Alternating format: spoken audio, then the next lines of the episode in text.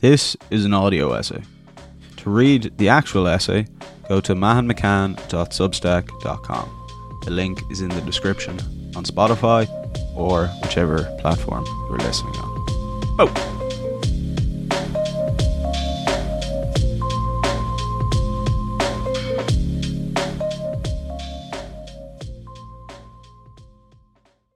A Philosophical Guide to Self Development, Part 6. We're continuing our exploration of Philosophical Guide to Self Development with the Therapeutics of the Stoics. This essay is part of our project to examine the components of Neoplatonism as a theory of human development and draw parallels with the hero meta mythology and Jungian psychology. Stoic philosophy started in 300 BC with Zeno of Citium and continued for around 500 years until the fall of Rome. Stoicism has had numerous revivals since, including Neo Stoicism in the Renaissance and modern Stoicism in the 21st century. Stoic philosophy provides the ethics for Neoplatonism and solutions to the meaning crisis. Stoicism is good at solving meaning crises because its philosophy actually evolved during two previous meaning crises the collapse of the ancient Greek and Roman empires. Tim Ferriss, the author of The Four Hour Workweek, describes Stoicism as an ideal operating system for thriving in high stress environments. This is a big part of Stoicism's success in the confusion and uncertain modern digital world. In short, Stoicism is about peace of mind, or tranquility, as William Irvine writes in A Guide to the Good Life. And, spoiler alert, it really works. How Stoicism gives inner peace. Stoicism aims at becoming like Socrates. Vervaeke argued in his recent talk on Neoplatonism that becoming like Socrates, the ideal sage, involves practicing three kinds of discipline. I will attempt to flesh out these three kinds of discipline with Stoic practices and exercises that you can use yourself in this essay. Number one, disciplining your assent to truth. Quote, For as Socrates said, we ought not to live a life without examination, so we ought not to accept an appearance without examination. But we should say, Wait, let me see what you are and whence you come, like the watch at night. Show me the pass. Have you the signal from nature which the appearance that may be accepted ought to have? Vervaeke argues that this discipline is disciplining what you say is true or false. If you remember, Socrates is famous for saying, I know that I know nothing, implying the source of his wisdom is knowledge of his own ignorance. Socrates, however, does not wallow in his ignorance, but rather pursues truth as a way of life, eventually dying for the practice, saying the unexamined life is not worth living, which is a claim to a kind of knowledge. How does this type of knowledge contribute to inner peace? Socrates gave this quote while condemned to death, when most people might tend to be a little stressed. Socrates, however, valued the truth more than his own life, as he knew a life where he could not pursue the truth would not be worth living. Socrates willingly consents to death rather than accept what he knows to be a lower good, rejecting his friend's proposal to run away because of his commitment to seeking the truth. The Stoics recommend a particular spiritual attitude, which Pierre Hadot describes as attention, prosoche. It is a continuous vigilance and presence of mind, self consciousness which never sleeps, and a constant tension of mind. This attention, like Socrates, is to be conscious of one's errors and self correct to limit our failures. Correcting habits like not jumping to conclusions, falling into states of unconsciousness, or taking easy mental shortcuts requires constant, vigilant observation of one's cognitive processes and self conscious dialogue within. Hadot writes For the Stoics, the person who is awake is always perfectly conscious of not only what he does, but who he is. Stoicism recommends a philosophical pause to consider what is true or false. And this is what it means to discipline your assent to truth, to be conscious of what you're identifying yourself with, and caring whether what you identify with is true or false, which is often in opposition to things like social approval, status, popularity, the status quo, as Socrates found out, or internally to one's egocentrism and illusions. Number two, disciplining your desire. Quote, to what purpose then am I presently using my soul? Ask yourself this question at every moment, and examine yourself as follows What is presently to be found in that part of me which is called the ruling centre? And whose soul do I have at present? That of a child, that of an adolescent, that of a woman, of a tyrant, of a domestic animal, of a wild beast. Marcus Aurelius, Meditations. You'll start to see a pattern running throughout these kinds of discipline. Agency, becoming self directed, self cultivating, not floating and being made by your environment, but actively shaping your life and character yourself. Vervaeke argues that Socrates knew what to care about and how to transform himself so that he cared about the right things, that this was part of his wisdom. In other words, he was a master of values. He knew what was valuable and worth desiring, and what was not valuable and not worth desiring, and how to let go of bad desires and gain the desirable desires, which seems nearly impossible.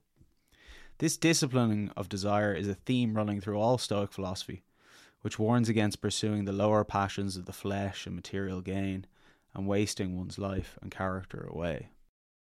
Desires are driven by affect, they are emotional, and we become emotionally attached to them. The Stoics had what is called a cognitive theory of emotions that emotional reactions come from value judgments that we make, i.e., we judge someone has wronged us, so we become angry. As Epictetus says, men are disturbed not by things, but the views which they take on them. The Stoics recommend becoming conscious of the value judgments we make so that you can curtail powerful emotional reactions that bias your thinking and perhaps make you quick to anger. Again, this is agency. Emotions are an evolutionary toolkit that humans have for operating in complex environments. They are human universals, even the facial expressions associated with specific emotions develop across cultures although some cultures suppress these more than others. And emotions only come in two kinds positive or negative. Emotions track if we are on course to a valued goal we care about or not. Positive emotion, which is dopaminergically mediated, moderates approach behavior and tells us when we're getting closer to a valued goal. Negative emotion is mediated by numerous circuits and moderates avoidance behavior. This is to tell us when we're off track. That's the basic cable package. Something that's valuable, go towards it. Something that's not valuable, stay away. Why am I telling you this? Because to discipline your desires, you need to be able to control your emotions. And two essential truths come from these facts about emotion no goals equals no positive emotion, and wrong goal equals endless negative emotion. So, what are goals? Yep, you guessed it desires. We humans are cybernetic organisms, meaning we're goal directed in our perceptions and actions. Tons of people these days, myself included, misinterpret Eastern spiritual traditions that you shouldn't have goals or desires, even though not wanting any desires is actually a desire. And so we can become deeply miserable for the reasons mentioned above, in that no goals equals no positive emotion. So, what Stoicism encourages is agency knowing your purpose and consciously choosing to pursue the highest goals of wisdom, courage, temperance, and justice, and to let go of the lower goals.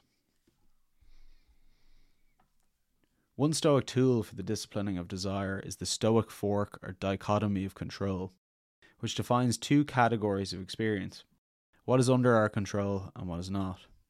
Stoicism argues we should prioritize what is under our direct control, i.e., our thoughts, actions, character, beliefs, and judgments, and not react emotionally to things outside of our control, i.e., the opinions of others, health, wealth, status, and the vicissitudes of fate. This is a powerful way of taking advantage of the emotional system's goal directed nature to limit negative emotion by not setting bad goals. Focusing on what is outside of your control is a surefire way to trigger the negative emotion systems and keep you in a negative feedback cycle because you've chosen a goal that you simply can't achieve. A goal is a desire and a statement of value, which is how we navigate the world. Stoicism recommends building a conscious layer on top of the basic functioning and increasing agency by consciously goal setting and hence disciplining our desires into the right desires for the right things at the right time. And that this is emotionally optimal, promoting peace of mind and emotional regulation. A key feature of the Stoic attitude toward desire is gratitude, desiring what you have. Gratitude keeps one oriented towards the present rather than nostalgia of memory and unrequited desires of the future. The Stoics recommend a practice of negative visualization, where you picture the worst possible outcome in the future the death of a loved one, failure of a business, where you would be in absolute misery if everything went wrong. And this is to prepare one for the worst results, but also so that one appreciates more what you have now.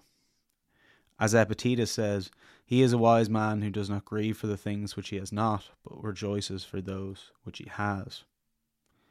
Again, this is a subtle shift in attitude towards desiring what you've got and not worrying about the things that you don't have. Because the things that we don't have are limitless. Number three, disciplining your action. Quote With every accident, ask yourself what abilities you have for making a proper use of it. If you see an attractive person, you will find that self restraint is the ability you have against your desire. If you are in pain, you will find fortitude. If you hear unpleasant language, you will find patience. And thus habituated, the appearance of things will not hurry you away along with them. Epictetus, The Stoic Handbook, Enchiridion. Vervaeke argues that disciplining action is a result of disciplining desire. The right action will follow if you desire the right things at the right time for the right reason. We've touched on in the series already is that inner conflict generates divided attention. Attention is goal directed, so inner conflict is a conflict of goals and values and desires.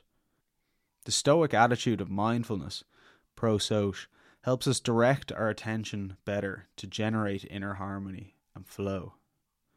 Mihaly Csikszentmihalyi, Hungarian American psychologist and author of the book Flow, argues that goals channel our psychic energy. Because goals exist in a hierarchy, the hierarchy of those goals is the organization of the psyche. The normal state of mind is information disorder. Desires float in and out, thoughts assail us, the monkey mind chatters away. Nothing is ordered naturally.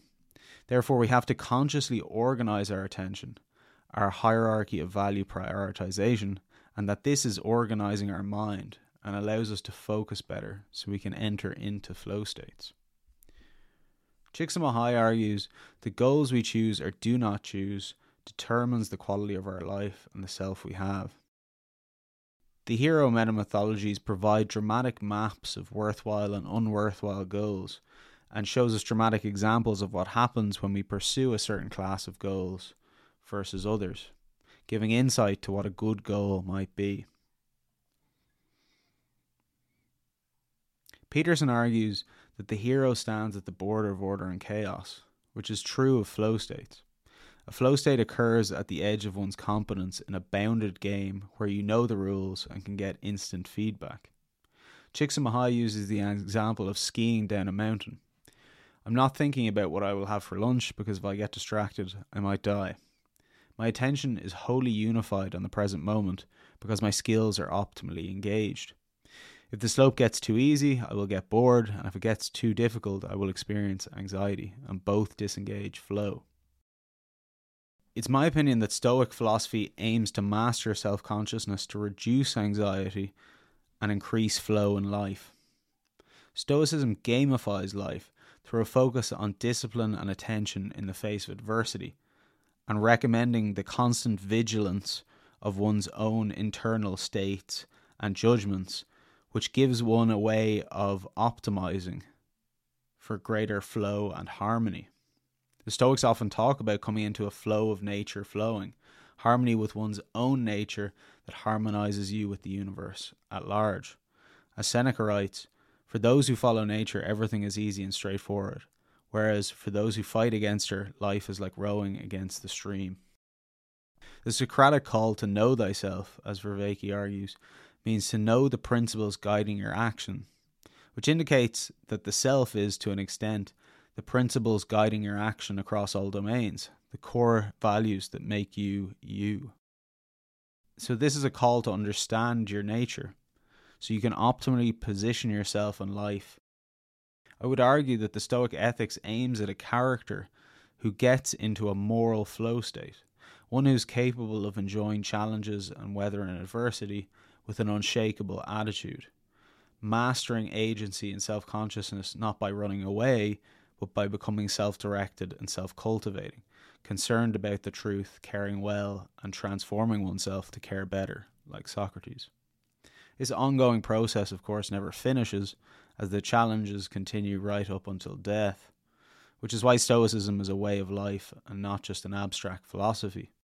As Epictetus says, it's much easier for a mariner to wreck his ship than it is for him to keep it sailing safely.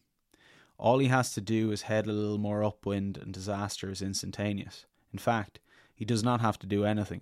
A momentary loss of attention will produce the same result. It's much the same in our case. If you doze off, all your progress up to that point will be negated. To keep a sharp eye on your impressions and never fall asleep. Conclusion Quote Rarely is a person seen to be in a bad way because he has failed to attend what is happening in someone else's soul. But those who fail to pay careful attention to the motions of their own souls are bound to be in a wretched state. Marcus Aurelius, Meditations. In this essay, I've attempted to convey the fundamental Stoic attitude and how this is rooted in a compelling theory of human nature about our goals and emotions, and why this attitude is therapeutic and ultimately aimed at peace of mind. So much of this boils down to a warrior like attention to the truth and to one's self correction into greater identification with that truth. That's the game, and the whole process is embodied in the Stoic practice of internalizing the sage that I mentioned in the beginning. The practice involves imagining a sage like Socrates and internalizing their perspective, reading, studying about their life, and building their character in your mind, and allowing a dialogue to occur between you that shapes your actions and desires and overall character. This is a way of improving your own conscience, which is really what Stoicism is all about. In the next episode, we will be looking at Plotinus and his synthesis of Platonism, Aristotelian science, and Stoic ethics into Neoplatonism, and how this ancient philosophy provides us with a path of spiritual development and metaphysical understanding.